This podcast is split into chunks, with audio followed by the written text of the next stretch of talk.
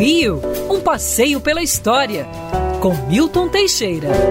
Amigo ouvinte, dia 17 de dezembro de 1961 ocorria o maior desastre da história do Brasil. O Gran Circo norte-americano em Niterói pegou fogo. Morreram mais de 500 pessoas, sendo a maioria delas crianças. Esse Gran Circo tinha feito uma grande exibição por Niterói e, montado, atraíra imensas quantidades de público. No dia 17 estava lotadíssimo. Quando estava para terminar o espetáculo, uma trapezista viu fogo na lona superior. Esse fogo desceu com uma velocidade impressionante, caindo sobre os assistentes, causando pânico. Muita gente morreu pisoteada e muita gente foi salva por uma elefanta que se assustou e abriu um buraco na lona, permitindo assim que várias pessoas escapassem. A tragédia mobilizou toda Niterói e o Brasil inteiro. O Gran Circo norte-americano não existe mais, obviamente, nem encerrou suas atividades. E essa tristeza envolveu toda Niterói, já que praticamente todas as famílias perderam